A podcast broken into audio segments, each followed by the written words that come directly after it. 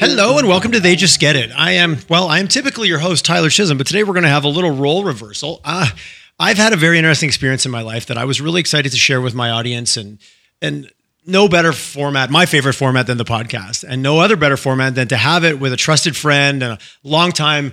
Uh, you and I have crossed paths for years. My my good friend and fellow podcast host, Mr. Scott Martin. How you, Scott? From Canada. Doing great. I'm really excited. Thank you for giving me the opportunity to. Uh, I see it's a privilege to be able to, you know, kind of walk you through this. So I'm excited.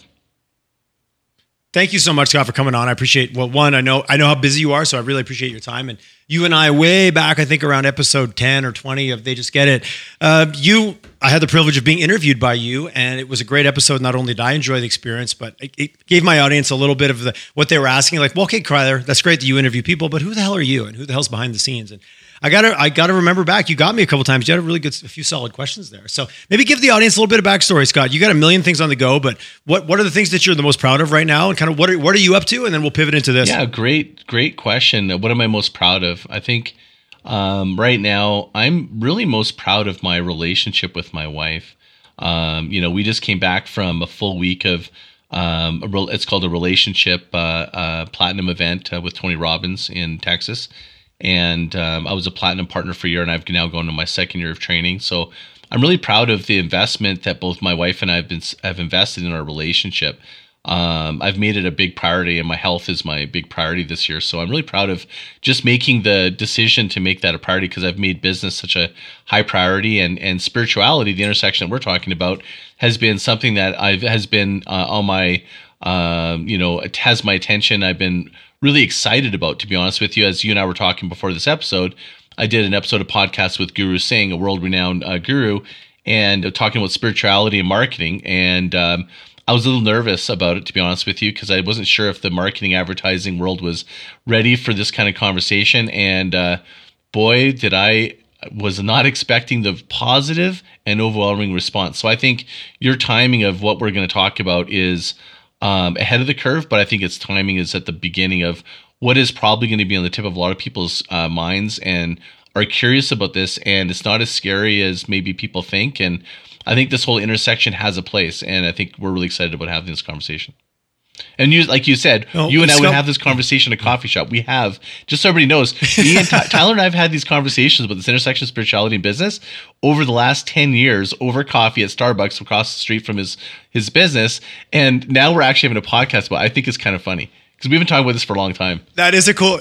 no, you're absolutely right. One, hey, kudos to you. I love that you answer. I'll be honest. I was kind of expecting. I got a podcast. I got a book. I got you know but wow, you picked relationship and you picked a, you know something in your life that clearly, like you said, you're making important. Uh, you you surprised me with that answer, which is always I appreciate. Well, let, let, good for you, man. That's that, that's awesome. Like I said, like you like you said, we've had these conversations many times. Let's share the audience. So I'm, I'm gonna cut. I'm gonna cut right to it. I've recently had the experience of going through a five day iboga ceremony. And for anyone who doesn't know what that is, I'll give you a quick, quick, quick little ground floor of it, and then we can get into like what it was and what it was all about. Iboga is a plant medicine that comes out of a village in Africa called uh, in Gabon, and it is derivative of a, of a, of a root. It's, it's a ground up root. It's like almost like a like a powder, and it has been used in spiritual ceremonies for and personal development. Often used by the shamans in the village, and over the last I'm not sure how many years, but has been moved more to accessibility to everyone. And it's if you've maybe heard of ayahuasca, you peyote, um, mescaline. There's a lot of substances that I think play in this space of giving you access to a deeper, a deeper sense of self, a dip, a, an access to the spiritual world, access to your soul.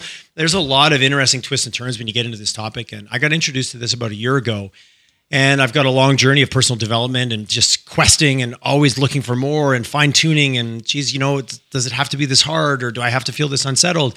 And Iboga was kind of, I think I would say, a culmination of all that, which was a five day ceremony that I did very fortunately here in, here in Calgary with two women facilitators that were trained in Gabon um, and have been on their own personal journey. So that's to set the stage what this episode is about, to bring it down from spirituality and that intersection of so many ways that spirituality seems to be it's not church and state anymore. It's all it's becoming all encompassing hey we're, we're we're we're whole humans right?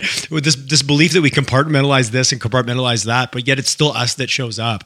So that's a little bit of my story of what we're going to talk about today. So scott i will stop being the host and i will turn it over to you and uh, i will get put myself firmly in the guest chair. Well i think one of the first questions i have is how did you even hear about it, and what made you decide to do this versus the other options? Like what, like how did you even stumble on doing this? Like what was the origin of this, and and what was the was there a question in your mind? Was there because you heard about it and you decided to act on it like an ad, like, oh, there's Oba, I'm going to maybe try that? Or, or were you actually on a quest going, I'm looking and I found between these five options, this is the one I want to do? Like, what was the origin story of this? Great question. So I love it. Was it an ad? I saw I could they converted me. I acted and I purchased, and now, I'm yeah. now I'm in the loyalty cycle. No, very much. I would say probably mid twenties, not to go too far back, but really, I, I, bought a book actually called The Craft of the Warrior, and I've mentioned it. I think I might have even mentioned it in our yeah. last podcast. And it was this gentleman who said, you know, there's a way to live like a warrior. And of course, I'm 26, so it's kind of I was attracted to this title. It was not about fighting or war or, or Hollywood or any of those, you know, what you might like uh, easily attribute the word warrior to. It was about living your life free from things that suck your energy into places that are no longer beneficial. And he broke down yoga, he broke down NLP, he broke down the Feldenkrais method, he broke down Buddhism. Every chapter was what he believed were different disciplines out there in the world from all kinds of intersections. It didn't matter from religious background or cultural. If he felt that they allowed you to live a more free life and a more present and a more centered life, he called them uh, what they call I think he called them energy sucks. Like, what are you investing your energy in? That's of no, that's no, that's not beneficial to you. That really, in the big scheme of things, doesn't matter and kind of robs your joy. And that was a moment in me I went, whoa, whoa, you mean I have a choice to feel the way I want to feel? Like I can decide to be happy? Like, and it sounds so silly now to say it, but at 26, that was a big, you know, you've been given a certain set of beliefs growing up in an environment. Your parents did the best they could. They, you know, school system did the best it could. And all of a sudden I'm like, whoa, okay, maybe I'm driving this bus. So from 26 to fast forward 47 years old, it's been a journey from taking NLP uh, practitioner courses to pursuing yoga. Like it's funny if I look back at that book, I've done probably about I've pursued actively 75% of the things that they laid out in this book. From yoga to reading about Buddhism. And it's been a journey for me. And so about a year and a bit ago, a really good friend of mine, I think through just actually, you know what? He was walking downtown and this woman walks up to him and says, Hey, my friend really thinks you're cute, likes your vibe, give her a call. So not online, not Twitter, uh, sorry, not uh, not on dating app, anything. And he goes, oh, he gives this woman school. a call. Finds out that she, literally it's, you know, right up there with, you know, meeting, you know, how I met your mother story or how I met your dad kind of story. And he connects with her. They go on a couple dates, finds out that she's about three weeks away from going to Africa to take basically her training, a two month intensive training in this village in Gabon, in Gabon, not in the village, the village is in, in Gabon, to become eventually to become an, a, an iboga facilitator. And I had at that point encountered ayahuasca. I'd heard about peyote mescaline. I've, I'd read the tales of Don Juan and Carlos Castaneda. Like a lot of the books um, I'd read had referenced these these vision quests and this spirit quest. I had a few friends a bunch of years ago that went down to Mexico, went down to South America, and did ayahuasca, uh, which is it's a I've everything I've ever heard about ayahuasca is it can be incredibly insightful, but it's incredibly aggressive and can very violent. Like lots of like purging, vomiting deep, dark visions that you see. And I was always curious about it because I'm like, you know, I do believe that you can do a lot of reading and self development and a lot of discovery on your own, absolutely. But I also believe there's things locked away inside. There's beliefs, there's past experiences that just maybe aren't accessible to me from a personal journey perspective, but yet I know they're affecting my decisions and my feeling every day. So I had been on a bit of a quest for it, and that's how I got introduced to it. Was a good buddy of mine, and he's like, "Yeah, I, th- I think I'm gonna, I think I'm gonna do this when she gets back." So I got really curious. And so I was able to kind of parallel and watch his experience of getting ramped up for it as I was mo- almost more of a, of a, of a, a spect of a spectator as you were. So that was about 14 months ago that that happened. Mm-hmm. Okay. So 14 months ago, then what was the process of going from being aware of it to doing it? Like, do you, where do you like even, do you just Google it? Like, how do you, and is there such thing as it like, are like I've heard from people like doing um, what's it called the ayahuasca. You got to be careful about who you go and and you know who facilitates. Like there's, I mean, to me, it's yeah. it's no small consideration. We're talking about something that I, I don't even know what I don't even know what we're talking about because I've never done it. But I'm like, to me, I'm like nervous. I'd want to be really certain about the decision because it seems like a pretty important one. What is the next step? Like when you've kind of thought about this, and how did you well, well, well, Scott, I would I would venture to guess that this might be, might have been your next step as well. I invited her to come on my podcast. Oh. I, I, do the same thing. I scratch my own itch. Yeah, hundred percent, hundred percent. I was like, you know how I can have an intense, focused conversation that is going to benefit other people, but it's also going to scratch scratch my itch. So uh, her name was Adele Emilson, and she I had done my my buddy did his Iboga experience, and it's a five day experience where you do two ceremonies inside those five days, which we'll get into kind of when I when I go down that path. He had a he had a bit of a rough ride. It it showed him things about himself and his life, like some of the intentions that I've heard referred to, and I've talked to people that have done ayahuasca and been on multiple experiences, and they said, you know, you kind of have three key intentions. It's or, or what the plant medicine will show you is like, show me who I become, you know, reconnect me to my soul and heal my heart as like three of the core intentions that seem to be very consistent as I do a lot of reading across this. So I saw him Is, go sorry, through is that, that. the and he intention had a pretty of the plant, or is that your intention when you go into it? it's your intention going into it. But what I've heard from a lot of people that have done it, they're like, well, whether that's in your intention or not, that's kind of what happens. It's a bit of a universal Okay. truth. From what I, again, I'm only, this is very passed on. It's Was all, it's all a lot of words. So I, I Okay. it very much was. Yeah, abs- abs- absolutely. And I, I'll get into my questions and setting my intention. But so I saw my buddy go through kind of that experience. And he had a pretty rough ride in the sense that he saw a lot of things in his life that he had denied or that he had looked away from or when it got hard. So I kind of watched him go through it and I was like, okay, like my experience won't be your experience, but it seemed pretty rough in the moment. I was like, okay. I said, so I'm still curious, but maybe I'm stepping back a little bit. Like the fear, the fear is real and the apprehension is real. So I invited Dell on the podcast. She walks me through her experience, and I won't do that on the show today, but please go back and check out. I think it's episode 60 or 61. Adele Emilson, you know, a boga shaman, mind blowing experience that she chose that she shared with us from deep addiction to unresolved traumas from her youth to a brother passing away to multiple car accidents and physical problems. That her first Iboga experience, it all became clear as to the why and to why she can no longer needs to be attached to it. So I got really excited and felt a lot more comfortable with her as a facilitator of this. So I felt that I'd reduce my risk a little bit of going, I've met this woman, I've heard her experience, it's sincere, it's authentic, it's real, like I feel I feel safe to go into this. And I was going to do it last Christmas. And then all of a sudden I was like, I'm not ready.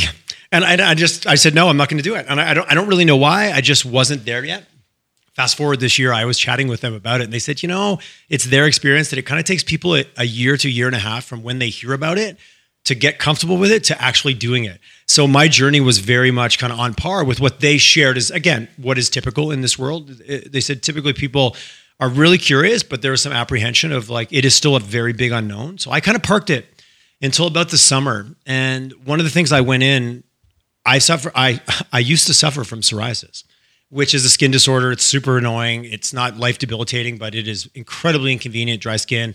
And 5% of the global population suffers from it, but there's there, nobody has any idea what it is. It's an auto it's an autoimmune. So my psoriasis got really bad in the summer and I was like, "You know what? Maybe the answer to the psoriasis lies in this journey of understanding myself because I believed I believed, I mean, you know, what it was worth, that this is not a medical thing. This is psychosomatic. There's something in me I, in me that's not lined up that's causing my body to react and show up this way." And it really flared up in the summer. And that for me was one of my main drivers of like, okay, enough of this. I got to try something and I don't want to go down the road of more significant. You can go on to um, biologics, like, you know, $25,000, $30,000 a year drugs that you've got to be on for the rest of your life that will clear it up. But I'm like, I had no interest in going down that path. I'm like, I got to pursue this avenue because I feel like I've tried everything else. And that's what really pushed me over the edge to wanting to get back involved. And I reached out to Adele and said, "All right, when's your next, uh, you know, when's your next experience?" And it was, uh, it was in October, and I signed up. I basically committed to her verbally at, at, at So that it was point. done. So what pushed you over was a physical ailment you thought would happen through using this. It wasn't the spiritual journey. It was that's what the tipping point was. Maybe it'll also address this. So has that been in the past? Have people had physical ailments be relieved from doing something like this? That's question one. Talking, talking to it, yes. Talking to Adele, the answer is yes. Okay, and the question two is: Is there any negative effects to this? Because I know in ayahuasca, there's a small percentage of people they have a very negative effect and it affects them for life. And I'm like, mm, is it worth that? I've listened to a, I think it was Dr. Um, Carl Hart on um, on Rogan, and he talked about the benefit of of drugs for well-adjusted, mentally healthy adults. And I really appreciated his perspective of like if you've got any type of past traumas or psych, like any type of psychological challenge, this might not be the approach for you.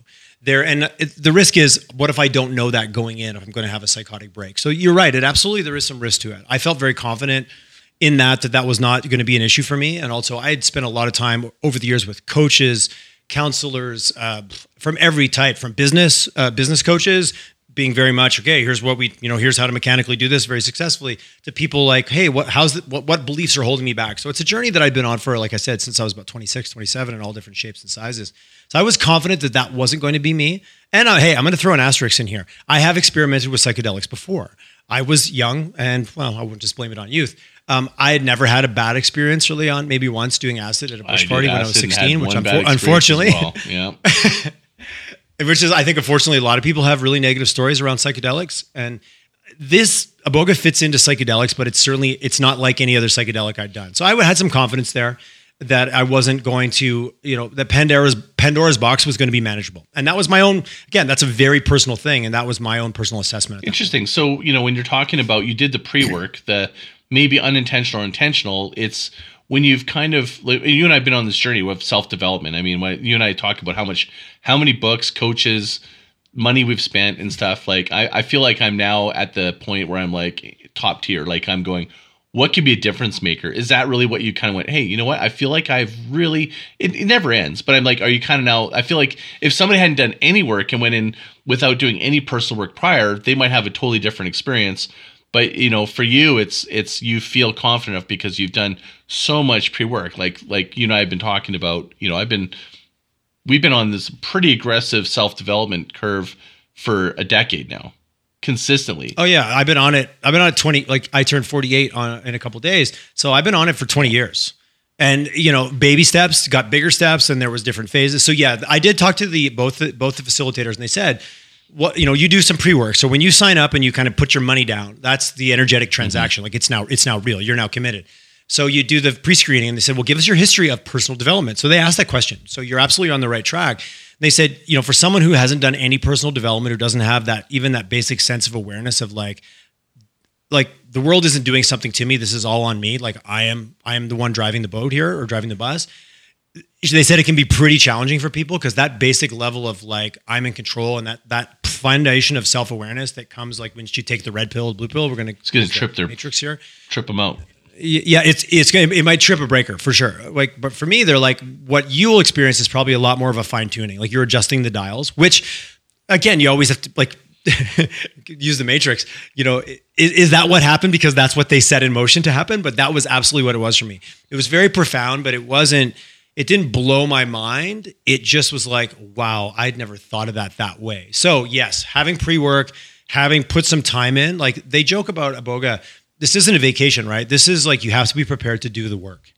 And they say that a what, lot. What is that? When this is not an work, easy road. Not letting yourself get distracted, sitting in it. Like I have to tell you, I did a five day retreat, which was well run, well fed, well comfort, everything. I wanted to get the hell out of there like there was no tomorrow. The experience with the plant medicine was easy. Me sitting around for two days with my own thoughts, processing what I've learned and seen, as they refer to it, you got to do the work. Like don't you don't get access to your phone. You can't escape into social media. You can't mm-hmm. distract yourself. You have to stay present.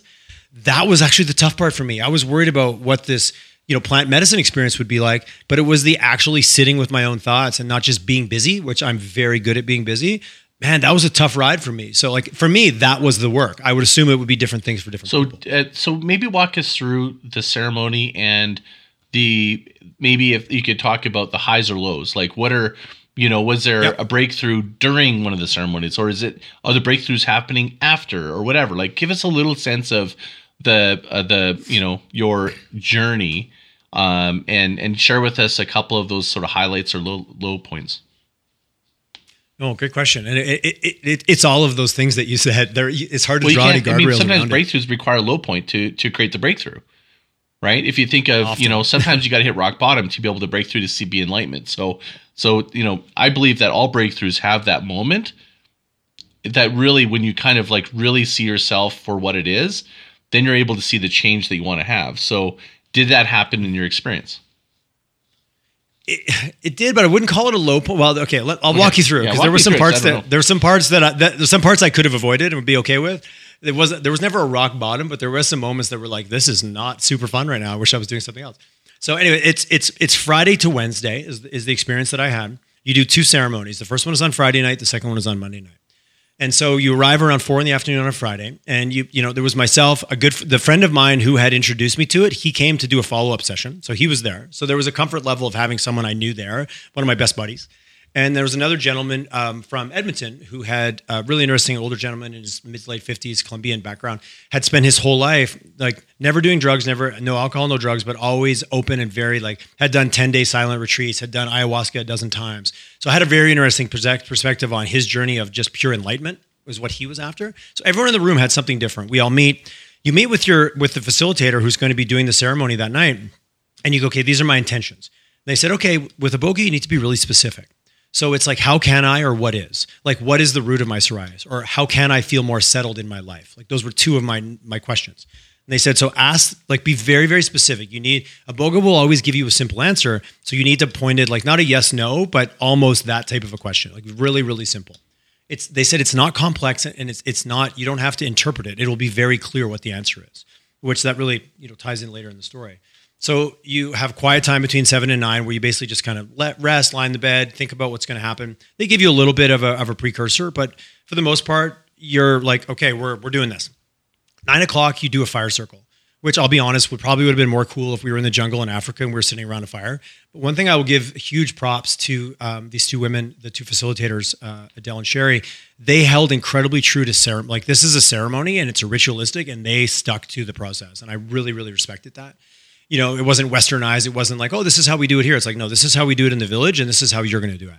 So you sit around um, with your with the three other gentlemen that were doing it and the two facilitators. There's a candle on a on a table, and they kind of prophesize a little bit about what their experiences was and what you might encounter and how to approach it. And at this point, you start taking the medicine, which I, will, I won't be I won't I won't pull any punches here. If you imagine you took a handful of cinnamon or like a, a tablespoon of cinnamon put it in your mouth. I don't mean flavor, I mean powder, like in your mouth, and then with a little bit of water, you swallow it. Because this is a ground up root, right? So this is not enjoyable. This is not like a shake. This isn't. It's not vanilla flavored. It's none of those things.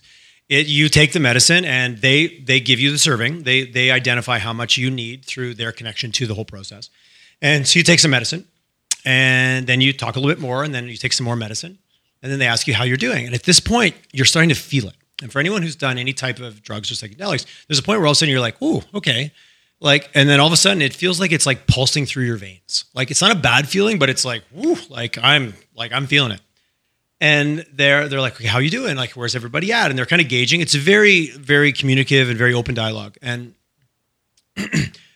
at this point, like I'll be blunt, I'm getting super high. I'm like, were you getting okay, scared? Because like, sometimes when they, you don't know when it's going to stop, like where's the is it going to continue? Like are you kind of like, oh, am I on the how, top of the how high yeah, is yeah. the roller coaster? Thank you for exactly at that point. I'm like, how high is this roller coaster yeah. going to go? Like, because you know, again, again, I've been exposed to to psychedelics in the past. There's usually a place where you're like, okay, if it stops right here, I'm good. But it I'm keeps like, going. I feel it stopping. I feel. I think we're still cranking it up. Turn it up to 11. And so there's a point where I'm like, whew, I am like, okay, I'm super high, but it's not bad. Like it's not uncomfortable. It's not scary. There's, there's it's more the at unknown. no point in this whole experience. Absolutely. Because my ner- also my mentally I'd never done it before, but my nervous system had never experienced this before. So there's like a series of just like, whoa, what is happening here? This is a new sensation. I want to really be clear for anyone listening because this is a question I've had multiple, like from any almost everyone I've talked to. At no point did I feel out of control. At no point did I feel like, oh my god, I'm not myself and I don't know what's oh, happening. Oh, okay. Like there was no fear.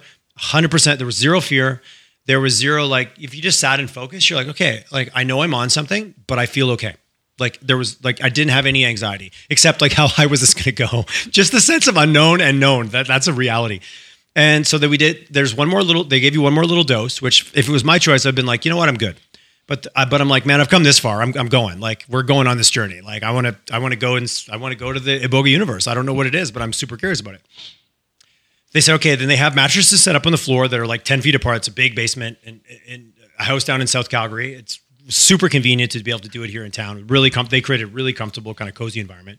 You feel very safe, which is which is obviously key to anything like that. That was never even a thought. Like, oh, do I feel vulnerable? Is anything gonna happen? No, I never thought that. I lay down on the on the on the mattress, and you put an eye mask on, which is relevant later on in the story.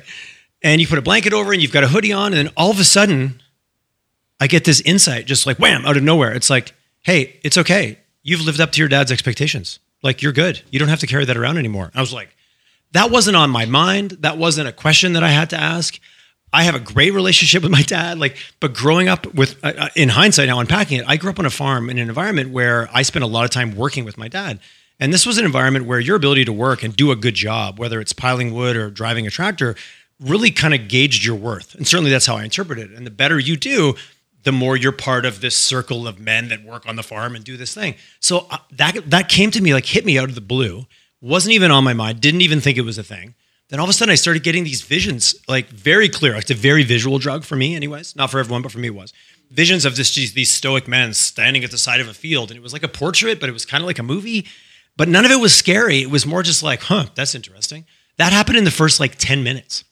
And all of a sudden, I'm like, oh wow, this is the root of everything. Like this is like I've been carrying like this unsettled, this angst, this like ah, it's just not good enough, never enough, never good enough. All of a sudden, it's like, well, yeah, but you've lived up to it, so you're okay. You can you can let go of that. You don't need to hold that anymore. Like it served you, and it no longer is serving you. And that was in the first five minute experience of like like I could have left then, and it would have been a successful night. but to be clear, there's no leaving. You're on the ride now. So There's no off It's like 11 or 12 at night. No, no, no, no, no. You never say, I wish I didn't or I wanted to stop. Like here, but, but it was never scary like that. So you're just kind of, you're just tripping out a little bit inside your own, inside your own mind, seeing visions and like seeing geometric shapes. And it was a bit noisy and you're just kind of figure out what's, and they're playing this really, I would say kind of annoying, very high tempo, twangy African music in the background, which it's almost like you can see the music. It's like, it's almost agitates you the first night I had lots of moments of wanting to throw the speaker through the wall because you just get focused in on these most random things. So the cool experience came. Uh, that was also amazing. So about an hour in, the, the facilitator comes over and says, "Okay, Tyler, we're going to take you through your questions." So they now they said, "Okay," and this part was so interesting. I loved it uh, and how it worked. They said, "Okay, you know, can you, you know, where are you now?" I said, "Oh, I'm just nowhere." They said, "Okay, go to the front door of your house. Can you see it?" And I'm like, "Woof! I'm at the front door of my house." the trees are moving like it is such a clear crisp visual it was amazing like the ability for them to kind of make suggestions and have it kind of facilitate they said okay go inside your house i said okay. And they said what time is it? I said well or they said when is it dark? Is light i said no it's nighttime. It, like for me it was almost in real time. And they said find yourself. So i go up to my bedroom and there i am sleeping in my bed. And it's clear as you and i looking at each other right now. I know this is audio but you and i have video.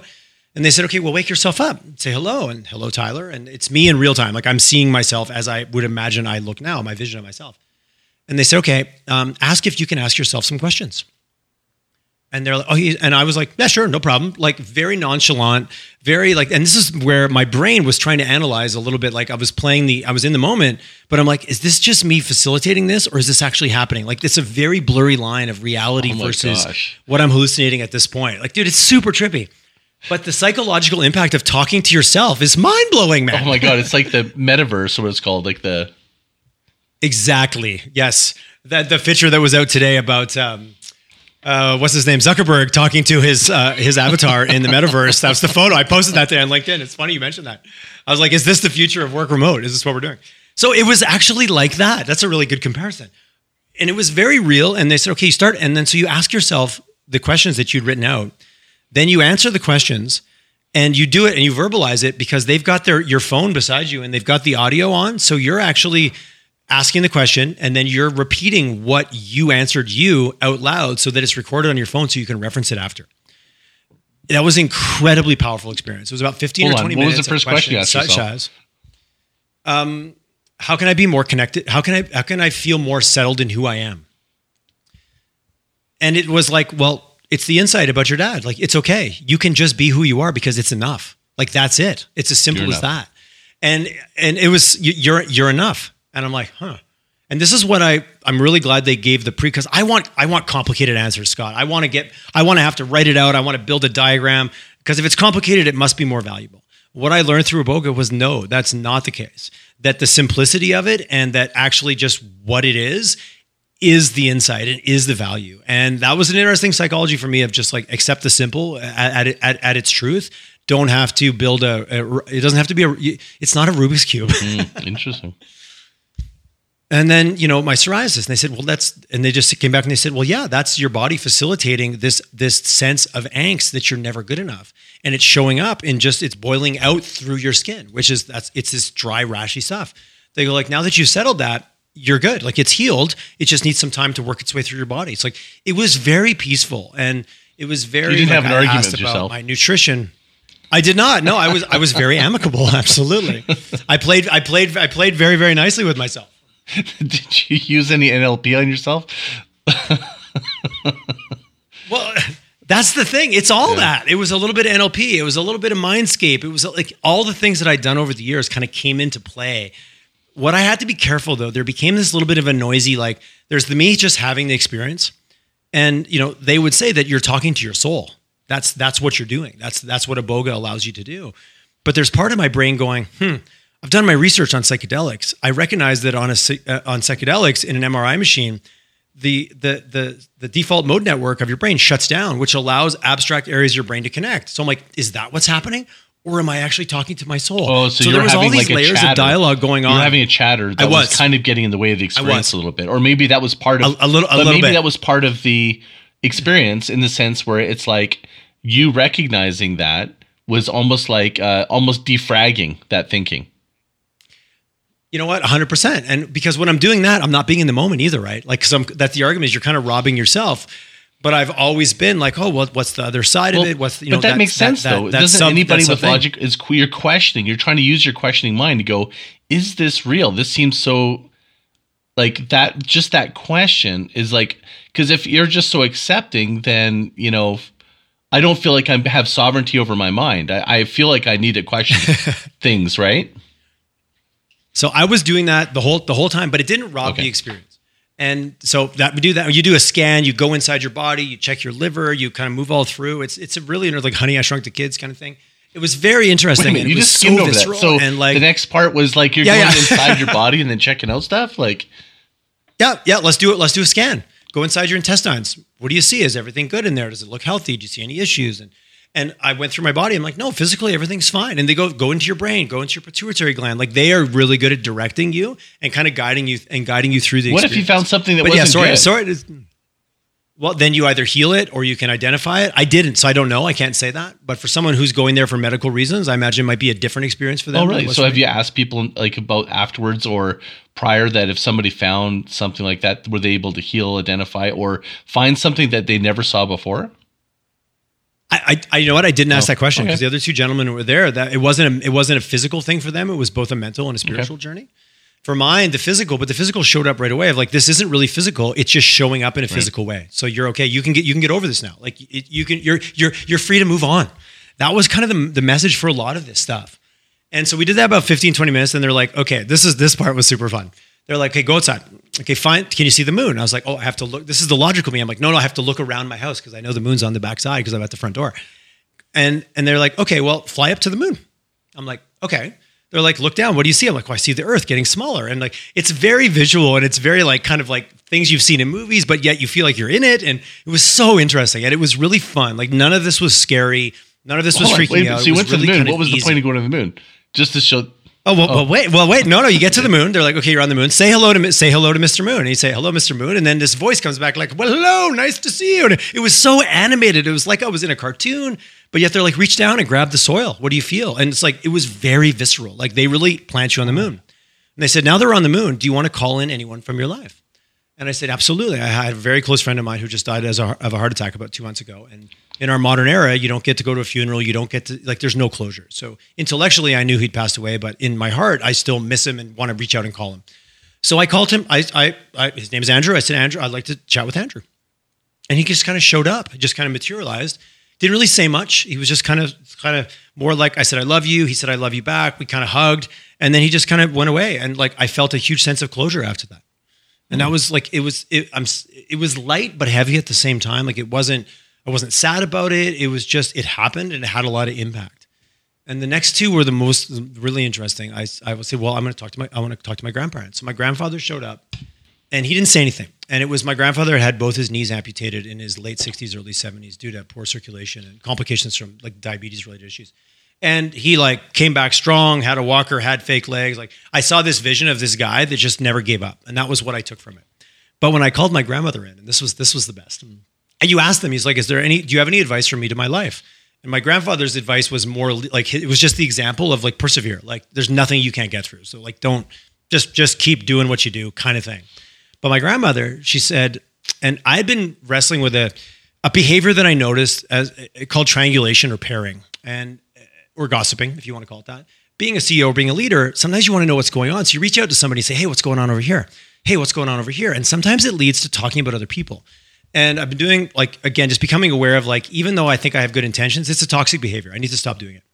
And I had no idea where it really came from because it always kind of ended up then just talking about someone else, which is so unhealthy, and it creates a culture of you can't trust you can't trust each other. So I asked my grandmother, "What can I do? Uh, and do you have any advice?" She goes, "Don't believe the don't believe all the gossip you hear, especially if you hear it from me." And all of a sudden, it hit me. I was the first grandchild, and my grandparents had a house on the corner of my parents' farm, and that was the first place I could go on my own when I was like five or six. I could walk over there, and I used to spend hours and hours sitting at the kitchen table with my grandmother gossiping about everything that's going on because my grandmother was like loved to live in a small town and knew everything about everybody. And all of a sudden I was like, oh shit. Like that's where I picked that up from. That's where I picked up that sense of connection because I used to spend hours and hours with my grandmother. And gossiping about everything that was going on in town and like talking about this person and that person because that's just what she Well, that did. was your form of connection. And all of a sudden was I got this clarity. So that was so that was Completely. when you, when you when you're describing it, it's not because you wanted to gossip; it's because you wanted the connection. completely because I'm six or seven years old at the time, and that's how I connected Yeah. with my grandmother. Mhm. And it's so interesting, and I laughed out loud. And and the, and the facilitator, she was still there, and she said, "Well, what was was that like?" I said, "Oh my god!" Like, I, one, I had no idea, but two, that's exactly what my grandmother would say after she passed away, not before, because she was never. She just was who she was. No apologies. That's the way she lived her life. And I had a really good connection with my grandmother. I did my grandmother's eulogy in a small town, 300 people in a small church. So having her say that to me had a huge impact. And you're right, it wasn't about speaking ill of someone or doing it to be evil or to be bad. It was just to create connection. And that became so clear uh, out of nowhere. And, you know, so those are the kind of things that happened in that journey for me. And there's lots of other little nuances. And then some fun things happen. So the facilitator says, okay, okay, we're done. Now you can do whatever you want. You can travel anywhere. Go see the pyramids. Go anywhere. It's like, okay. But at this time, it's probably two or three in the morning. I have no connection to time at this point. So you're kind of mentally fatigued. So you try to check out mentally and just like, okay, I want to rest. Like eh, that place in your brain that goes to sleep doesn't exist when you're on iboga. There is no sleep for me optional at all. So I couldn't sleep even if I wanted to. And so I started to like just try to rest. And my brain got into these like busy kind of like loops. Like, oh, you have to move the plate to the counter, oh, but I can't because I don't know why. And it was these weird, almost negative, frustrating loops. But every time you took a breath, they would pass. So I got into this cycle for a bit. And then all of a sudden, I started hallucinating at a whole new level. Well, I'm lying there with a blackout eye mask on. And all of a sudden, I'm like, huh, I'm in a basement that has a white ceiling and a, and a dark colored wall, and I can see the line, or I, I think I can see the line where the two meet because I'm facing that way. And all of a sudden, I'm like, I lift up my eye mask. I'm like, oh yeah, sure, shit, that's the. Then all of a sudden, the room starts to materialize in front of me while I have the eye mask on. I put my hand in front of my face, and I can see my hand. Like I'm hallucinating, but to a level of clarity that it's like I'm seeing, but I know I'm It's not like because I know my eyes are closed and like- covered. hundred percent. When you step outside the Guardian and the VR gets all weird and you can see like the room, but it's all abstract. It's exactly what I was experiencing. and then all of a sudden, I've got my phone, my phone in my hand, and I'm doing my emails. My phone is upstairs, turned off. Like I don't have my phone, and it's just more clear than my phone. And all of a sudden, I'm petting my dog. But my dog is not there. Like it was, and it was really fun and kind of playful. I would have been more impressed if you sent me an email so- text. Touche. I don't know who I would've been- emailed. That would have been. I'm doing work rails. and I'm solving. And by the way, the follow up of this is I received his text at 3:02 a.m. yeah. When I didn't have my phone with me. So it was very playful, really fun. I felt I got huge, you know. Then around four in the morning, and I, I want to be really honest with people, I did have some purging, which is I got up. They they told me right away. They said Tyler Iboga doesn't like quick, like fast movements. You'll feel like you're seasick. So of course I'm a quick, fast moving person. So you know, I of course I di- I disregard the warning label as I often do. Jump up to go to the bathroom, and they're like, "Whoa, slow down!" All of a sudden I'm like, "Whoa, I feel I feel seasick." So I threw up a couple times, um, but you haven't eaten or hadn't drank any water for like hours and hours since like three in the afternoon. So it's 12 hours later. So it's just a little bit of dry heaves. It actually made you like after I was like, oh, I feel better now. So I had that happen to me a couple times because around six in the morning they take you upstairs to like lie down and just chill out in your in your bed, but you're not sleeping. To be clear, um, I threw up again, but again, it was very benign and very not like not what I've heard about Iboga, where it's like you throw up and diarrhea and it's like this explosive, violent experience. Like that's not what it was at all for me. Is Nobody likes being sick, or, or but it was something okay. else. That's um, is that Well, it's a combination of DMT because Iboga is uh, sorry, ayahuasca is DMT and um, and uh, another medicine that another plant that's designed to, dr- to to make the DMT last longer. I'm not sure which causes the violent uh, kind of vomiting. Like what I've heard, it's just like an explosive, like almost like food poisoning. Like your body is like both ends out. Where iboga, I didn't have a violent experience like that. I had more of a like, oh, I feel seasick. Oh, after you throw up, then you feel fine. So that was my experience around it. And it was only throwing up, nothing on the other direction, which I know from uh, friends who've done ayahuasca can be violent in both ways. And we'll just leave it. You know, fetch me. You're supposed to wear white to the ceremony, but I know some people that wear dark colored clothes for a reason. um, go to go to go to quote unquote. You lie down, and around ten in the morning, they kind of bring you a big fruit bowl and kind of let you. And so at this point, you're still seeing kind of vapor trails everywhere. Your brain's still cycling through the insights that you had. And then so I'm like, oh, I'm gonna get up and go downstairs just because I need to change the scenery. And like I was like, whoa, I do not feel awesome. Like I feel kind of hungover. I feel kind of queasy, like not sick to my stomach, but like I literally laid on the couch. I couldn't hardly eat. Like I felt like a bag of garbage all day on the Saturday. Like it wasn't like a, it wasn't terrible. I knew I wasn't sick, but I knew I wasn't great. So it definitely knocked me on my on my butt. Like it drained me. It took a lot. It took a lot out of me. So my Saturday was pretty rough. The ho- the the hostesses were the hosts were amazing. They like, do you want bone broth soup? Do you want like some juice, some tea? Like they were really there to to serve and to take care of you, which is kind of what they shared. Is like that's our role in this is to also give you the time that you don't have to worry about anything. It's taken care of for you, so you can just focus on assimilating what you've learned and what you've experienced. I go to bed Saturday night, 10, maybe 9 30, 10 o'clock. I finally fall asleep. I woke up Sunday, like, let's go climb a mountain. Like, I was like, Superman, man. I felt like a million bucks. Six in the morning, I'm up, showered, like, let's take on the world. Uh, most amazing, like, you know, after you're sick and you come out of it and you're like, man, the things I'm going to do now that I feel better. That was my next day. I felt like, like, so it's Sunday now. And I'm thinking, and I'll be candid, I told them I was going to talk about this because it's two ceremonies. You need to do two in the five days. I'm like, you know what? I'm good. Like I, I, I got what I wanted. Like I think I'm I think I'm gonna leave. I don't need to do my second ceremony. Like I'm totally fine. Thinking I'm kind of super unique butterfly, you know? And then I talked to one of the facilitators. She's like, well, just so you know, majority of people have the same feeling, but it's two ceremonies for a reason. And you know, you need to stick with it. And I was really torn, Scott. I was like, I had an amazing experience. You wanted to leave on it a was good intense. note, on a high note. I did. I totally did. I'm like, I, do- I can go. I can go. I can leave now and like be forever satisfied. But there's also part of me that like quitting something halfway through is just not my MO. That's like, it's not on brand for how I want to be. And I want to be able to come out of this and share stories with people like you that are curious, that want to know about it. And I don't want to be the guy like, well, normally it's two, but I just half assed it and did one. So I agreed to stay. And that Sunday all day and that Monday all day were the hardest part for me of just kind of waiting for the Monday night to do it again and just being like didn't have my phone which was which was fine. They're like you could communicate with people like in your life. I communicate with my wife. And but they're like please do not get sucked into social media. Don't go on instagram. Like don't give your brain an out. Stick with it.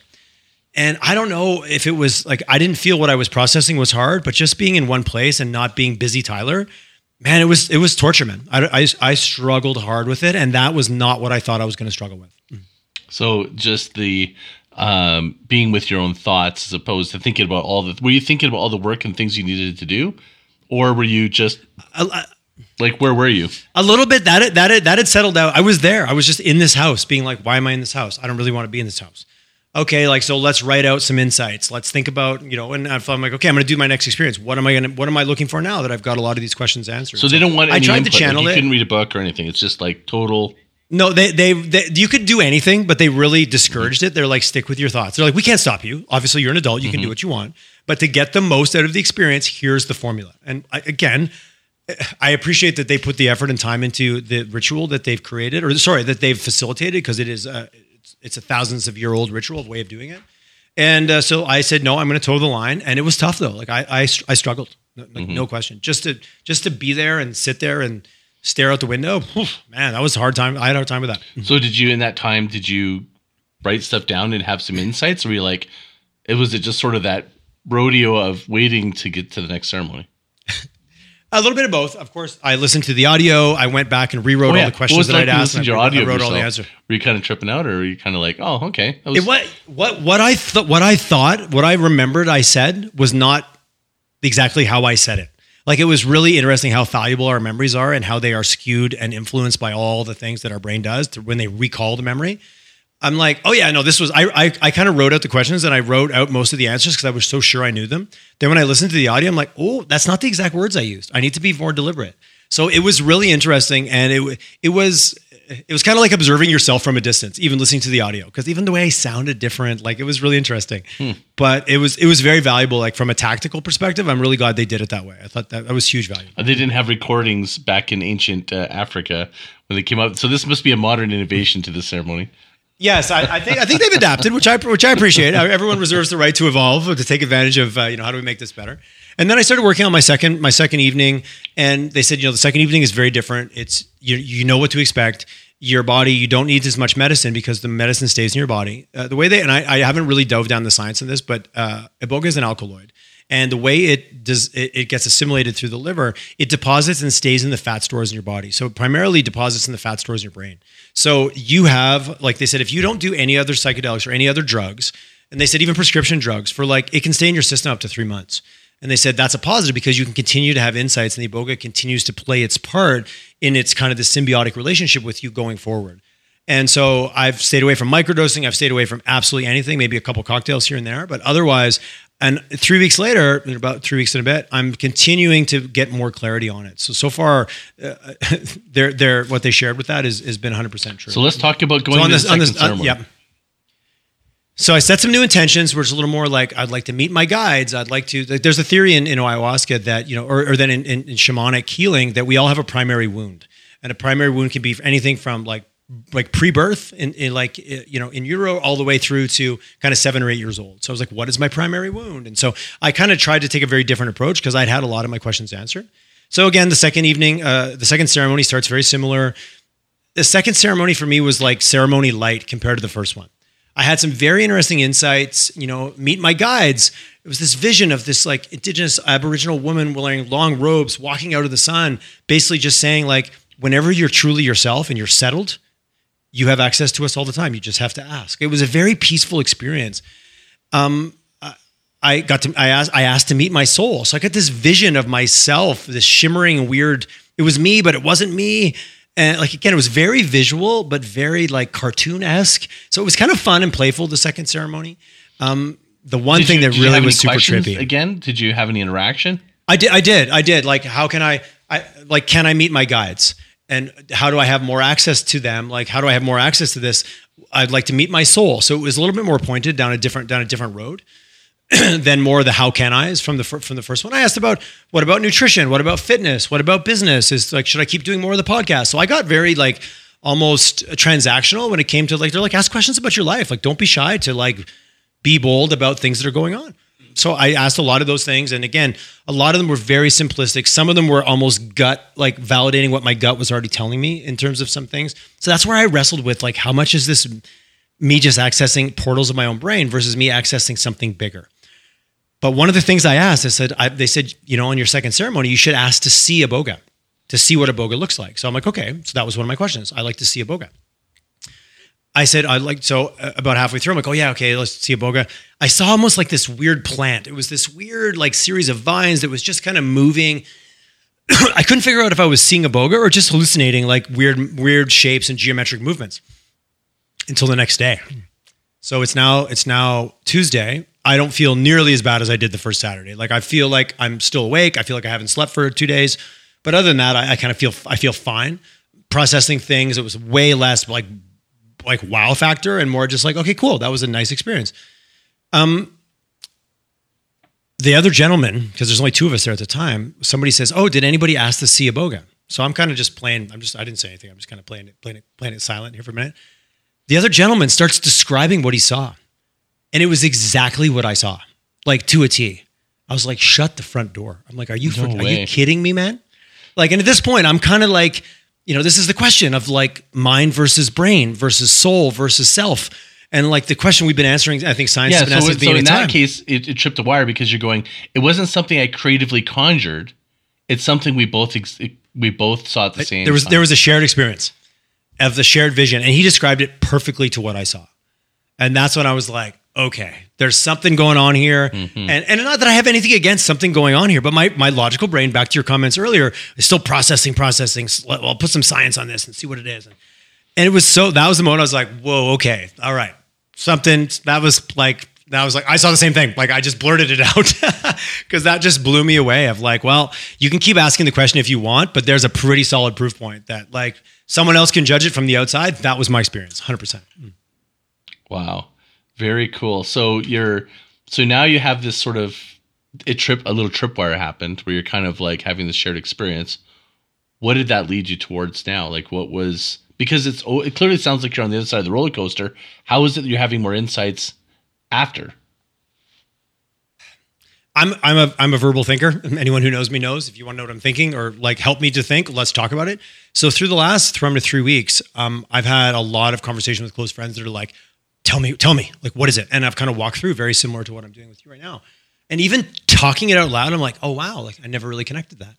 I never really even you saying today the hey it wasn't about gossiping about someone. It was actually that's your way of getting connection. I'm like, you know what? You're right. You put a finer point on it than I had even before. Like I, I got it. I understood where it came from, but I hadn't even run it through to like, actually, as long as I find a way to make connection that's not that, I'll be okay. So that was an insight I had even today when you said that. I was like, oh shit, Scott, you're totally right. Because I'm so close to it. I sometimes can't see the forest for the trees. So talking it out and just like that right there, I'm going to walk away going, every time I feel like doing that, it's because I'm just wanting to get connection. So have something else to insert that creates connection that isn't that. That's a new takeaway that I've got from you saying that. So thank you. I hadn't I hadn't filed it down to an action item that clearly I'd still was focusing on at least I understand the why. I hadn't got to the next thing of like why do I, you know, kind of how am I going to fill that need? So that's what's been happening to me nonstop for the past 3 weeks. Interesting. And, and by the way, the, the connection, that's one of the top, that's one of, uh, uh, one of the top human needs, right? Like, you know, growth, certainty, connection. uncertainty, uh, love and connection, um, and significance, right? Uh, not being, Robbins. not, not so, why, why we don't want to be thrown out of the village, right? Because that meant death. Mm-hmm. Yeah, totally. So, uh, so now you're, you're, you're. They said it's gonna. Are you done this? Like, can you walk us to the very end? You're not quite done yet. You're yeah. Well, so now I have to stay there because you, they, they said you can't leave until you at least have a good six seven hours sleep because we can't send yeah. you out into the world because it's still and you can see it. There's you're shimmers, kind of in a fog or something. A little bit, hundred percent. Yeah. And at night, when the light gets dim and you get like you get weird vapor trails, like the room is moving, like that happened to me kind of four or five nights afterwards.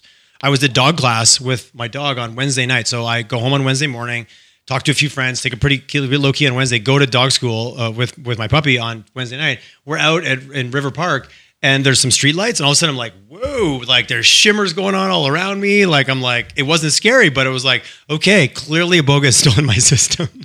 well, that explains why you're like, hey, uh, I'm not ready to do this interview just yet. Completely. Scott and I were scheduled to do it the Saturday after the Wednesday that I left. And I and I messaged him as like, hey, thanks, man. But I'm just I'm not ready to have this conversation. Like it hadn't I hadn't processed it yet. Like it's not a one and done for me. That was just like and again, if you read the world of psychedelics and kind of more shamanic experiences where people go and do macro like as, as people I know refer to it, heroes doses of, of psilocybin, of mushrooms or LSD. It's the assimilation and integration into your life afterwards, whether that's ayahuasca or iboga. I think that's universally true.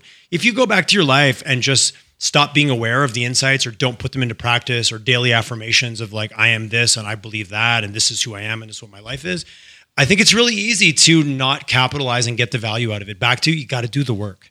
So i've wrote out daily affirmations that i read to myself every day. Like again this is common to so many coaching and kind of behavioral change models. I just used it based on the insights that i got. Like my joke if anyone asks this is like biohacking your mind and your soul in five days what would take five years of talk therapy. So that that's how I'm kind of short like shorthanding this for my friends in the biohacking community. I'm like, you can biohack your beliefs and your mind and where your beliefs came from in five days versus five years. They're like, okay, I'm in. Where do I sign up for that?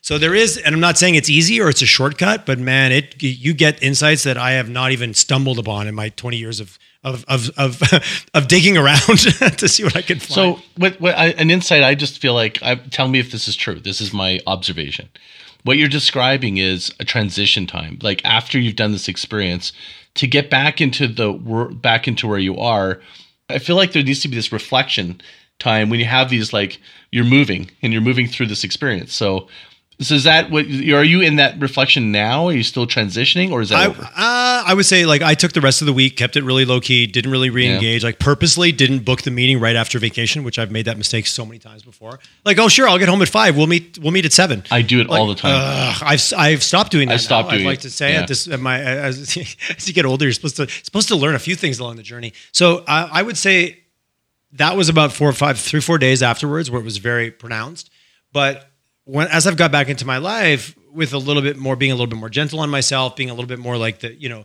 you've lived up to those expectations. Like just whenever I catch my brain getting into any kind of a cycle, I just reaffirm it. And the last three, four weeks has been great. I've been in great spirits. I think I, I believe again, uh, you'd have to, you'd have to, you know, talk to my team and talk to people around me. But you know, again, something happened the other day. I was with a buddy. We were somewhere. I forgot something that was critical to us being there. And he's like, "Oh my god, you must be in such a bad mood." I'm like, "You know, Ash, man, shit happens. It's okay, no big deal." And I was like, oh, "Wow, that's a different response. That's different than like, oh, now you need to beat yourself up to show that you've adequately punished yourself for, for messing up this thing." And I was like, "Nah, it's all good." And I was kind of waiting for it to happen later in the day. Like, and I was like, "No, it's all good." Like, I just re- recalibrated and we did something different, and it worked out. And I was like, "Ooh." that was tangibly different. Like so I'm really trying to make a point of noticing when when different behavior shows up and when old behavior that I no longer see as valuable starts to show up, can I catch it in time, reaffirm what I've learned and then move on? And that's been a very successful part of my journey the last last 3 weeks, three and a half weeks. So that's been one of the benefits. 100%. Is there other benefits that you've experienced that are maybe internal and some of them external? Well, my psoriasis is almost 100% cleared up. That was my next question. It's, dude, it blows my mind, man. I've been dealing with this Seriously? thing for like So- so it's 2007. like- seven- it's like almost completely clear. Like it's, I would say it's 90% gone. Oh, dude, I, I, my mind is blown. I still catch myself not believing that it's real because I've dealt with this freaking thing since like 07. Hmm. I, I, I don't even know what to say to that. Dude, I mean- dude, that me doesn't neither. surprise me though, because some of the experiences I've shared with you, yeah. with my wife, and and having a heart condition that couldn't be, they couldn't figure out what the problem was, and then he went to Master Co Energy Healer, and she's never had a problem since. It happens. Dude, so yeah, right, right, right. That's really. Cool. I'm glad you shared that story. I love that. It's so interesting the power and the what and the why. I don't need to understand. I like too. My psoriasis on my legs is like almost like 100 percent cleared up. It's mind blowing. There's people right now listening to this going, "Okay, this is just bunk." But the the the what do you say? Like it's it's like the Best part is I don't care because I don't have psoriasis on my legs right now, man. That's all. My, Yeah, and, I, true, and I- right? and I took some photos back in the summer, just believing that this was the journey that I was on, and like the before and after is like. They're not. It's not Photoshop, man. It's what it, like, I have no. Hor- my only horse in the race is me on this. I don't have to lie about it. you know what I mean? There's no benefit to me telling the story. Zero benefit. Well, and that's kind of where I'm at with it too right now, where I'm like, you know, I have a very uh, staunch uh, conservative uh, family that I come from, and and I don't feel the need to convince them or even share with them. It's like it's you know it's just my journey, and I'm like, and that's the way okay. I'm seeing it is is it's okay. It's just either they're not ready for it. It's it's not important to them. It doesn't really much matter. But if you're listening to this, I mean, they're this here just having that experience maybe that it's going to open the door for doing some investigation like what would you say to somebody as maybe they're not ready to take the big leap for um, the journey you just went on but what could you do because you, have gone on such a big path and you now you're taking to like you're sharing a pretty big moment that i haven't even this taken. is kind of like the top of the mountain right now for me. yeah, for top me. of the mountain. Yeah. So someone's listening that's going, okay, you've you've cracked me open. I trust you, Tyler. I've followed your podcast. What would they? What would you tell them to do to start? Kind of like really, like have see the benefits of starting an experience that doesn't necessarily mean jumping into doing this this ceremony. Well, such a good question. There's so many, like you know, obviously there's a million, there's a million books. I couldn't even begin to recommend which one I've read so many over the years. Is it a book or is it a way of thinking? Um, well, good, really good question. It's it's it's it's. I would say well, it's obviously it's a, it's a way of thinking. Books can influence the way of thinking, but obviously that openness that you're driving, that 100 percent of what's going in on in your life, good, bad, or indifferent, is by your hand. And that responsibility, a lot of people I know I've had that conversation where they're like, "Wow, that's I don't want to take that on that responsibility. I want it to be externalized, or I want to blame and say, well, my life's going bad because of so and so." Absolutely not. It's 100% because once you realize you're driving, once you realize that you can make it good or bad, it's always like I joke. I used to work in fitness. It's like, do you know how to do you know how to gain weight? People are like, "Oh yeah." I said, "Well, let's just equally give as much power to knowing how to lose it." And they're like, "Oh, I never thought of it that way. I could eat six pizzas and gain weight. I know how to do that. I could I could do that. I'm So skilled I'm going to throw in. I'm going to throw in a little language attraction. So it, what happens when you lose something? What do you do? you try to find it. So that's one of the that's it's a subconscious thing people need to learn to change the word and make it Yep. melting weight, remove weight. It's You took that, that. That's that's that's right out of like personal power 101 with Tony Robbins back in the Yeah. day. Yeah, it is. 100 percent. But the, the point being is that once you realize that you're driving and that you've got that control and the ability to influence your own path and starting with your own thoughts and the way you engage with your day and the way you respond to things that show up in the world around you that may not be under your control, but how you respond to them are. To me, that's the first because once you've got that, then everything else just becomes insights around how that computer works and what the triggers are. And like, I have a great relationship with my dad. I wouldn't even have crossed my mind to go look there. But if I think back, you're like, oh, that made sense. Like that was one of those insights that was so profound, not even on my radar, not a big trauma. Like I'm very fortunate. I didn't have huge traumas in my life, but the traumas I had were still relevant to my experience. That feeling I wasn't living up to my dad's expectations when I was seven clearly was a trauma for a seven year old that was massive. I don't, I'm not a victim of abuse. I don't, I didn't, you know, go through a lot of things. So I want to be really respectful. Some people can be on a lot bigger journey when, because the gravity of what they went through was more so than what I went through. But seven year old me, not feeling he's living up to dad and all these men, these stoic, the farm men that I grew up with, like I'm painting this picture because I can see the vision from my boga. That was a real trauma for me at the time that I've clearly carried with me. I'm like, I'm 48 years old. Why? Really? That's what I'm referencing? But clearly, I was. I get it. Like I, I, I like that seems. I almost feel silly sharing it because it feels so obvious, but yet I didn't even know that wasn't on my radar, man. I wasn't even thinking about it. Can I can I share an observation again? Please, man. Absolutely. Mm. So my observation is is that was a gift. If you think of it wasn't a trauma, and if we think of these problems as really being showing up as gifts, we just don't know what the outcome is. That gift is what's created massive connection for you with people. That's why you become a leader.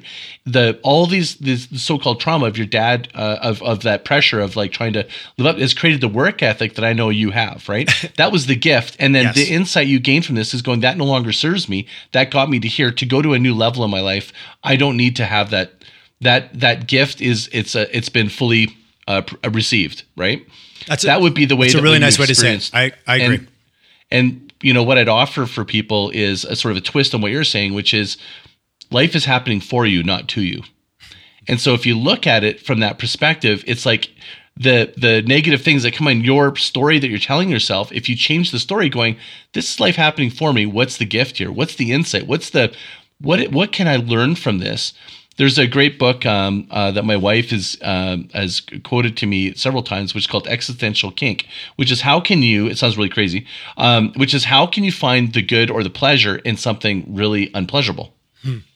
and it's really changing the way that we look at story and different things. So maybe I would offer, in addition to what you're saying, and and um, someone that's listening is it's just maybe look at a different framework of the unseen world, right? It's like you don't you know that the wind exists because you can feel it, but it's unseen. Energy, you can feel people's energy through the phone, but yet you don't see it. There's all so if we kind of open ourselves up to not letting our logic side of the brain drive the bus and and be more open to um, these other things they'll be more likely to be revealed because they're more sensitive they're more unseen they're not so tangible it's like a muscle you need to flex so what you've done my observation of, of learning from you is you've been in a practice of observing being open to and that's a muscle. And now you've totally made this cradleable experience because this muscle you're now fit for being open to these these experiences. And it starts with like any fitness program it just starts with the first step. And so to me it would be like you know you're what you're describing your journey is you've basically you're in a mastery level of of being open to this.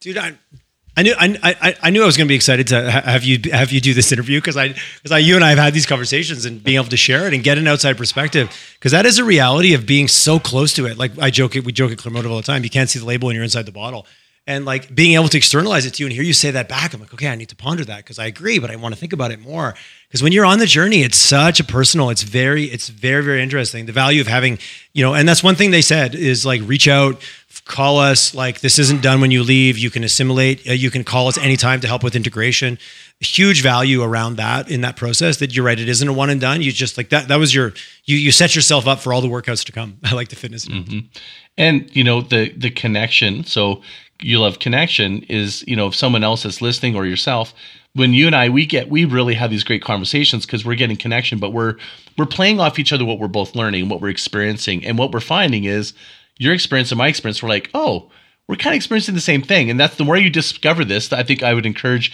you when you hear what what uh, Tyler is saying is the experience I've had because I feel like Tyler's more evolved. He's further ahead than me. I'm always coming to him for like, what are you like? What are you doing?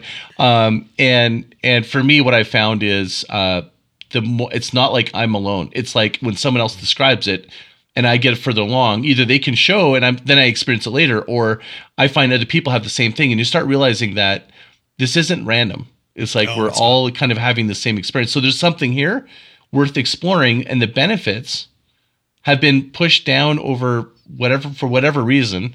Um, and so I think the rise of of you know I think I saw the the you know the psychedelic CEO was one of your last podcasts right? Was yeah it was a great and, that was a great podcast you know and you think about what we're opening up to as a society is I think with COVID we've been boxed in and now there's an opportunity for us to travel um, in a different way. It's a way for us to also we've been trying to we've been under fear and kind of not been able to have as much movement. And I think this has opened the door as a pattern interrupt globally for us to start rethinking. This is the fact that you're a businessman and you're talking about this. This would this would not have happened years ago. no, would you would been you would have been ushered out of the industry very promptly, and now it's a conversation which makes me really excited about where where it's next. So my last question to you is what do you think? Where do you think this is going? Like, what are the benefits? You're a business owner, you're an entrepreneur, you're a business person. You're going, that's all fine and good over here, but like, there's this whole world spirituality life integration. It's not like you said at the beginning, church and state. It's it really does feel that this is really coming together. You're seeing businesses. I work with a, a client in the U.S. with 40 agents, and we do a, a meditation before we do our meeting that would have never happened before. And I'm like, it's, it's things are changing. So I leave the floor with you. Kind of leave us a bit of a picture with your vision of all these things you've, you've this experience you have, and all you have. Where do you see it going? Where do you see you going with this? Um, it's really it's a great question. I you know have my own version of you know it's starting to permeate all of the different disciplines. Psychedelic CEO was a great example. His kind of position was why leadership training is flawed because how can a wounded human ever be a good leader no matter how many, how many courses they take if they don't deal with the wound? So I, you know, I'm just using that as a theme because I think if you look at anything in, in any layer of business, and I know you're doing it with with marketing and mindful marketing, if you start layering this, this becomes like it's like going, oh, the tech, the tech sector. It's not a sector. Technology is an underpinning of everything. This level of awareness that I think psychedelics are playing a part, but I, I, love it. I think we're on, I think we're on the rebound. Like if this was a relationship, we'd be on the rebound from a COVID relationship, which which held us back and kept us confined to our to our own devices. Now all of a sudden we're on the rebound and we're out there looking and we're open for things. So I see it starting to infiltrate different areas. And I think it'll happen at a different pace you know, the senior leadership and psychedelics, that feels like a stretch to me. But yet, you know, Murray Rogers, and the psychedelic CEO, he's running retreats with individuals that are using psilocybin to improve their leadership. You are doing mindful marketing, which again, your throw, words are going to psychedelic CEO. When did those two words ever go together? Mindful marketing. I think that's a, a consistent theme you're going to see across the board because there is a hunger for it. In my executive group, someone brought up, you know, microdosing, and we talked about it for 45 minutes. I've been in that group for off and on for 10 years. Five years ago, you would have got blacklisted and probably been asked to remove the, to, to leave the group for bringing such blasphemous talk in there. So I think it's going to be everywhere. For myself, I don't know yet. It's been very personal. It's been very much be a better version of me that shows up, that allows me to bring a better version of myself to my leadership team, to my to my podcast, to my friends, to my wife, to my relationships. So it's been very much a me story right now.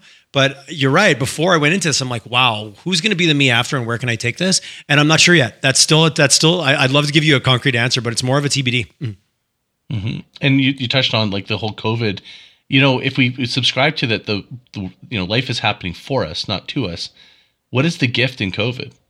This this I think this this inward journey is actually the gift that's that's happening uh, on a, a, global scale, uh, a little bit more of a reset. The Great Resignation that you hear about yep. is people really looking at what is the t- what am I willing to put my values and my is it aligned with my values and and the I don't I don't separate my values that I go on the weekend with the values at work. They're now integrated which I love the whole version of me. I think we've all had people we know, or maybe we've done it ourselves, where there's a version of us that shows up at work and a version that shows up somewhere else. That's exhausting.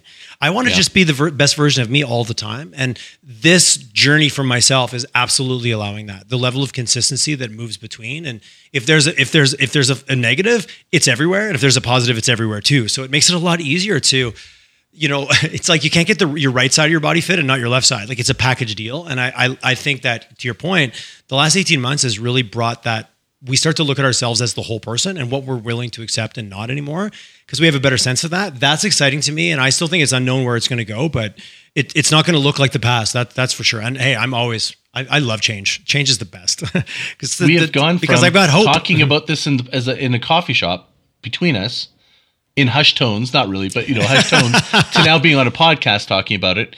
And what I'd say is, I, you know, Guru Singh said, you know, I think it was the Black Plague ushered in the Renaissance. Like, what is next? I think uh, people should really be more. Ex- I, I, don't think we're out of COVID uh, by any stretch. No, I think I think yes. All right. We're talking and about so, it like it's done. Mm-hmm. Yeah, like it's done, and and so you know, I would say we're probably right in the middle. And listening to this podcast, this could be a door opener for so many people. I think this could be an incredible gift, and and just you know, like what would you say to somebody um, if they were like, "What would I do next? What would you do after listening to this podcast? What would you have someone do?" so many. Go down the rabbit hole a little bit. Start to do some reading. Start to pick up like one of my. I'm gonna. I, I did write down a book recommend from an action point. Uh, I don't know if you've read How to Change Your Mind. Uh, what the new science of psychedelics teaches us about consciousness by Michael Pollan. No, it's a great doorway in to this world. Beautiful. He's a great writer, great researcher. He's also was interviewed on Tim Ferriss, and he, and he pretty much the interview's the book, so you can you can short circuit it if you want. But the book is a really good read he takes a scientific approach, but also somebody who's discovering it at the same time. It's really it's it's it's a good read. I would recommend that for anybody who wants who has the logical but a curious a logically curious brain. Very cool. And that's check a, out um, ibogaawaken.com is the uh, is the two the two practitioners here in town that I was uh, privileged to go on my do my ceremony with. Iboga, uh, sorry, Adele and Sherry. Please reach out to them. They're fantastic ladies. Uh, check out their website, but just give an email and have a, have a chat. Like if you're really curious about this, even if it's something you might you might not do or you might do down the road, I still really encourage you to have a conversation because they live in this world and you'll get a sense. And if you feel good with it, go forward. And if you don't, don't. Like it's I wouldn't recommend this to anyone, but I'll kind of recommend it to everyone at the same time. Mm-hmm. Beautiful. I wouldn't prescribe it to anyone, but I would recommend it to everyone. yeah, I mean. I think it's it's one of those things where a prescription that might feel forced, where a discovery is something that you know uh, is a beginning of a journey. Yes. Do you know what I mean? Um, and that's really what this is. It's just a lifelong journey. You know, this isn't a destination. You're just you're on this never-ending journey. So, is there 100%. a is there a next thing that you're now looking at? Like, are you talking ayahuasca or anything? Or no, I don't think I'll do ayahuasca. I've had enough conversations with people to do it. Just doesn't sound like the the, the level of uh, purgatory I need to go through to get the insights. And I don't want to diminish anyone. I know there's been great insights that yeah. people have got, but it sounds would I do iboga again? Right now, no need, but I certainly wouldn't not do it because once you've done the two, you can go back and do a single like session, like which my buddy has done four in the last year and a half, and he continues to get insights every time. So I'm still in the assimilation phase and integration phase, and I'm happy to like I got got a three month window before I make any next moves, but Oh, Scott, you know me well enough to know this is a journey, not a destination, as you said. So I'm, I'll be doing something. I just don't know what it is. This is a, this has been a big one, man. The, the, the view from the top of this mountain is pretty interesting, and the fog is clearing more every day. So I'm going to hang out here for a bit. Mm-hmm. So is this going to be more of a conversation, this type of uh, discussion in the work that you're doing, the podcast, uh, in business? Is this going to be, you know, part of the vernacular, part of the the your personal brand that you're going to share? Or is this just sort of like a component? Mm, a little bit of both. I think in the podcast, there's a little bit of coming through. I've had a lot of guests on recently talking about the huge movement around psychedelics from a not only an awaken and a, and a personal journey perspective, but also on collisions. Calgary is the uh, hub of research for psychedelics in Canada. Like nobody knows that. So I'm having some people on talking about that. I think uh, the ability for psychedelics to have a positive impact on mental health in a time where that's needed and you know more than ever I, am not sure where I fit into that world for, for right now, I'm I'm taking the risk of telling the story because I don't think it's that risky. I think it's a story people, and I can see by the downloads, people want to see it. Like it's not it's not just me who's curious about this or you. well, I think I mentioned you before this podcast. My number one uh, download, like off the chain, was Spiritual Groundswell with Guru Singh. I was a little bit nervous hitting send because I was like, I don't know, like, are people going to think this is really weird? And it's quite the opposite reaction. And that to me is. Um, that's having me lean into it a little bit more as and well. i will give you a plug. If anyone hasn't listened, go check out that episode. It's great. I listened to it. Uh, I think right after it came out, you sent it to me, and it was.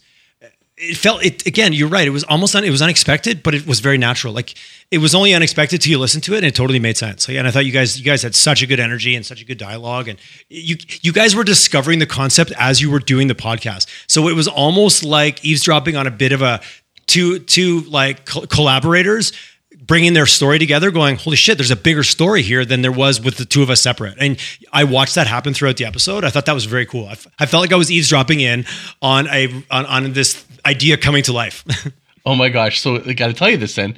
So so I told you that I'm recording every week. Every two weeks, I'm with Guru Singh for two hours. We're actually recording us creating the course, this master course, because That's we awesome. thought the same thing that people would want to see us actually co-creating it.